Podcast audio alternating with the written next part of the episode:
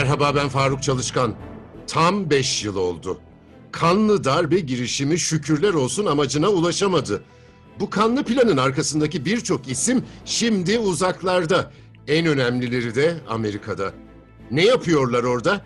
Amerika ekibimizden Cahit Oktay'la bunu konuşacağız. Cahit katıldığın için teşekkür ederim. Evet, ne yapıyorlar orada?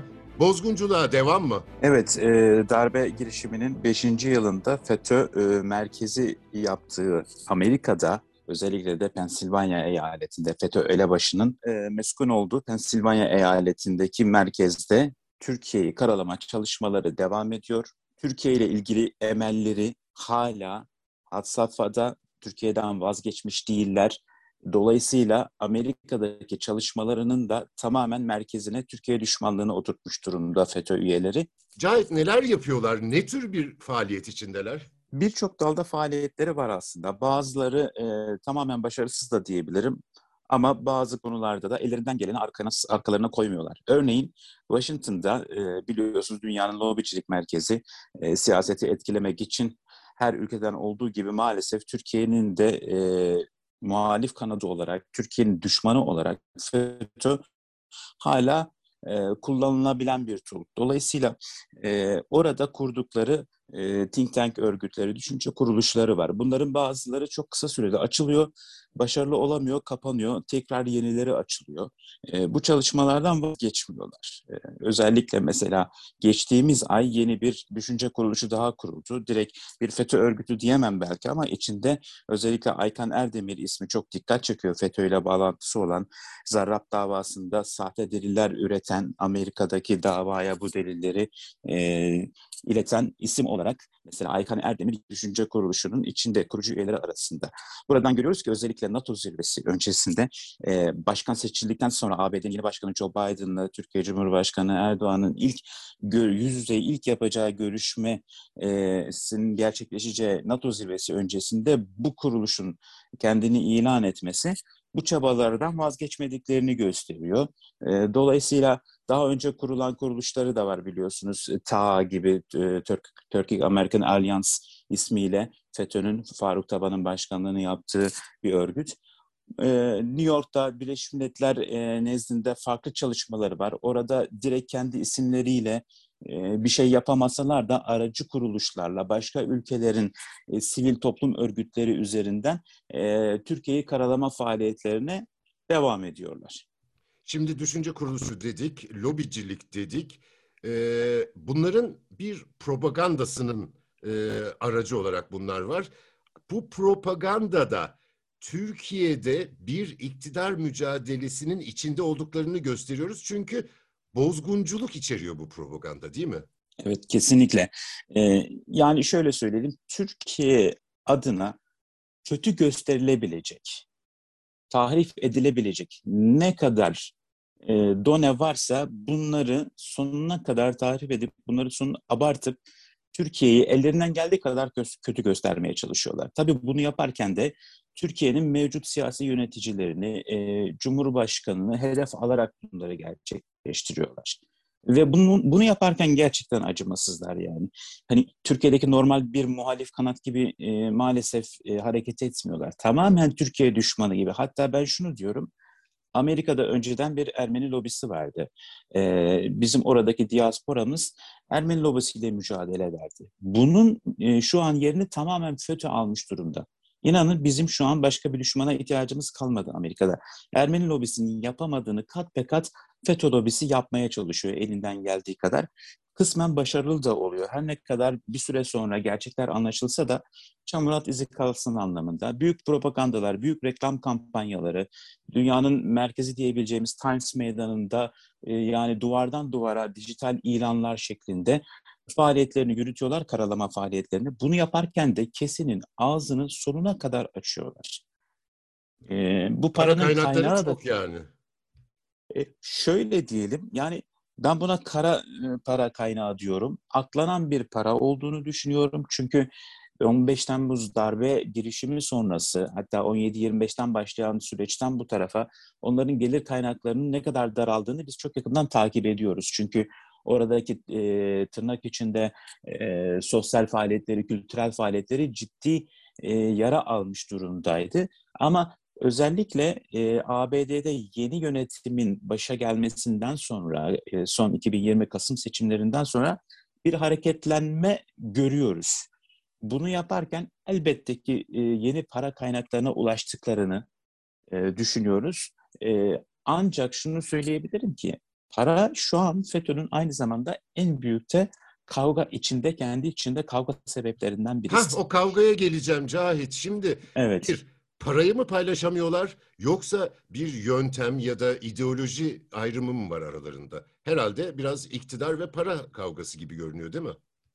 E, tabii ki. Şimdi e, FETÖ biliyorsunuz e, Türkiye'de cemaat ismiyle yola çıkmış bir kuruluştu. Sonra kendini cemiyete dönüştürdü, bir açılım süreci yaşadı. Sonra gerçek yüzü ortaya çıkmaya başladı. İşte 17-25 ve darbeye gelen bir süreç yaşandı Türkiye'de. Ve sonra anlaşıldı ki aslında ne cemaat ne cemiyet uluslararası bir etki ajanlığı yapan, işte darbe yapacak kadar gözünü karartabilecek bir terör örgütü olduğu ortaya çıktı. E, bundan sonra e, özellikle darbe girişiminden sonra tabanda ciddi kırılmalar oldu. Üst yönetimde de yani işte dünyaya yayılmış bir örgüt olduğunu tekrar hatırlarsak bu e, FETÖ'nün üst yönetimde e, belli bir süreden sonra nötr kalanlar, kendini oradan soyutlayanlar, ilişkisini kesenler olduğu gibi kendine bir yol çizenler oldu. İşte bu saatten sonra benim e, kendimi aklama durumum yok tırnak içinde. O zaman ben e, en azından elimizde kalan sağlar bizimdir mantığıyla mevcut tabanı paylaşma kavgasına girişti bazı örgüt içindeki e, bel, ülke liderleri diyeyim her şeyden önce. Biliyorsunuz kıta yapılanmaları var, ülke yapılanmaları var. Büyük ülkelerin içerisinde bölge imamları şeklinde bölge, bölge yapılanmaları var. Buralarda ciddi ayrışmalar oldu. Bu ayrışmalar olduktan sonra e, herkesin yine bildiği gibi örgütün parası Pensilvanya'da toplanır. Bu para bir süre sonra artık bazı bölgelerden gelmemeye başladı veya bazı ülkelerden gelmemeye ya da en azından bundan sonra vermek istemiyoruz e, gibi sesler çıkmaya başladı. Bunun da temelinde FETÖ'ye çok yakın olan, akrabalık ilişkileri olan işte Cevdet Türkoğlu'nu başta sayabiliriz. Onun e, özel e, şahsi servetinin çok büyük rakamlara ulaşmasıydı bunun temelindeki sebep. En azından bunu bahane gösterip örgüt içindeki ayrışma taraftarları e, itirazlarını dile getirdiler. Bu, bu ciddi boyutta kavgalara da sebep oldu. Bu, bu kavga da devam ediyor. Yani bunu da bir taraftan belirtelim. Dolayısıyla kaynaklar e, daraldığı gibi uluslararası boyutta Pensilvanya'ya akan kaynaklar azaldığı gibi bu e, iktidar mücadelesini de kavgasını da örgüt içinde tetikleyen bir konu haline geldi ve hala da devam ediyor. Hatta şunu da eklemek isterim. Örgüt tabanından biz bugüne kadar ciddi seslerin yükseldiğine şahit olmamıştık. E, ne zaman Cevdet Türk yolunun yani FETÖ'nün kara kasası, kara kutusu diyebileceğimiz, özel kalem müdürü diyebileceğimiz hatta kendi yeğeniyle evlendirdiği Cevdet Türk yolunun kişisel serveti, başka ülkelerin imamlarının bulunduğu bir toplantıda itiraz konusu olunca bunun Fethullah Gülen'e ulaştırılması söz konusu oluyor. Osman Şimşek, bir diğer FETÖ'nün e, sosyal medya sorumlusu diyebileceğimiz Mollası bu mektubu FETÖ'ye ulaştırmaya çalıştığında Cevdet Türkoğlu tarafından darp ediliyor. Bu ciddi bir sansasyona neden oldu örgüt içinde. Bunun arkasından da daha önce dile getirilemeyen e, sorunlar dile getirilmeye başlandı ve sosyal medyada özellikle örgüt tabanının ilk defa biz itirazlarını sesli bir şekilde oraya yazdıklarını, işte kendi içinde tırnak içinde abi dedikleri, molla dedikleri insanlara yüksek perdeden hakarete varabilecek ithamlar kullanmaya başladıklarını gördük. Bu da örgütün tepesindeki kavganın aynı zamanda tabana da yayıldığını, tabanda da çözülmenin hızlandığını gösterdi bize. Cahit şimdi bu kavgadan başka sonuçlar da çıkarabiliriz. Belki başka meyveler diyeceğim. Çünkü darbe konusunda kendilerini ne kadar e, biz bu işe bulaşmadık diye bir test savunmuş olsalar da bu kavga sayesinde darbedeki rollerine dair fikirler edinmeye de başlıyoruz değil mi? Kesinlikle, kesinlikle. Yani şunu net bir şekilde söyleyebiliriz. E, bu şimdi biliyorsunuz Türkiye'de daha önce paralel yapı diye adlandırılan bir terör örgütüydü. O zaman direkt terör örgütü denmiyordu. Şimdi biz darbe sonrası bu örgütün asıl paralel yapılanmayı kendi içinde kurduğunu da gördük. Yani gerçekten bir bölgedeki yönetimin yaptığı işlerle diğer bölgedeki yönetimin yaptığı faaliyet arasında ciddi farklar var. Birisi kendini işte sosyal e, faaliyetlere, sivil toplum faaliyetlerine adamış gözükürken bazı isimler üzerinden uluslararası boyutta ciddi bir kara para aklama operasyonunun yürütüldüğünü görüyoruz. Özellikle Mustafa Özcan gibi belli isimler üzerinden ki bu konular kendi içlerinde daha önce kendi kurumlarında gazetecilik yapmış muhabirlerin de böyle devamlı her hafta yazı dizisi olabilecek şekilde e, gündeminde olan konular. Örgüt içindeki bu çözülme de bizim bu konuları anlamamıza gerçekten yardımcı oldu. E, biz orada gördük ki ciddi boyutta rakamlar var ve bunlar kişisel e, bazı kişilerin uhdesinde ve sorgulanamayan, e, nereye harcandı sorgulanamayan paralar. Buradan e, yine biz örgütün kendi içindeki bu mücadeleden ortaya çıkan e, belgelerden de bunu teyit ediyoruz ki bu paralar, bu e, kara para toplama ve aklama yöntemi veya bu paranın sorgulanmadan harcanmasının temelinde daha önce Türkiye'de işte örgütü darbeye götüren süreci besleyen kaynak olarak görüyoruz. Sorgulanmadığı zaman taban e, tabanın haberi özellikle bir kesim diyelim tabanın haberi olmadan himmet adı altında işte Afrika'ya yardım edeceğiz, şurada kurban keseceğiz, burada okul yapacağız diye toplanan paraların aslında ülkede bir darbeyi gerçekleştirmek için harcandığını da biz yine kendilerinden öğrenmiş oluyoruz. Burada ciddi, çok ciddi bir e, suç teşkil eden çalışmalar, faaliyetler var. E, bunun da temelinde örgütün kendi içindeki güç mücadelesinin yattığını biz yine görüyoruz. Neden? Çünkü e, FETÖ elebaşı Fethullah Gülen'in bugün işte yaşının 80'e dayandığını biliyoruz.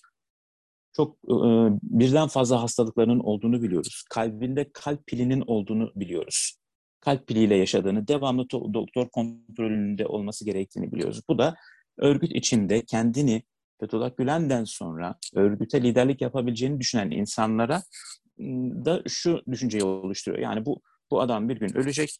Çok büyük ortada bir para var. Altta belli bir taban var. Bir kısmı çözülmüş olsa da hala onların sözünü dinleyen bir taban var. Bunu ben yönetmeliyim.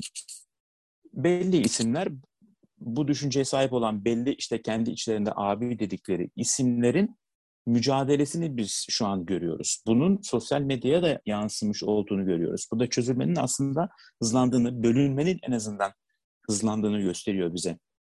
Görünen o ki Fethullah Gülen elebaşı e, öldükten sonra bu örgüt mevcut halde aslında en az 5'e 6'ya bölünmüş diyebilirim ama ondan sonra çok daha ciddi bir parçalanmaya, mozaik gibi bir parçalanmaya gideceğini de biz öngörebiliyoruz.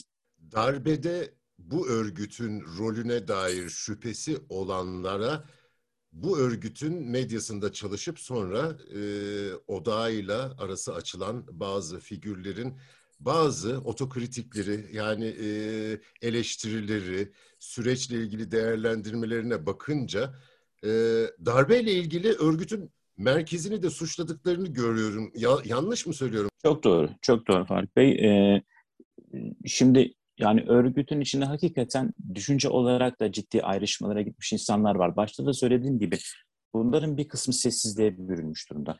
Bir kısmı ilişkini kesmiş durumda. Biliyorsunuz zaten itirafçı olanlar var. Ee, uzak kıtalardan seslerini duyurmaya çalışanlar var. Ee, kendi yayınlarıyla. Şimdi burada e, bu insanların hakikaten bazılarını yani burada söylemek lazım. Gerçekten bu işten haberinin olmadığını örgütün, FETÖ örgütünün 15 Temmuz darbe girişiminde faal bir şekilde yer aldığını öğrendiğinde çok büyük hayal kırıkları yaşayan insanlar olduğunu da biz görüyoruz. Bunun şöyle bir faydası var.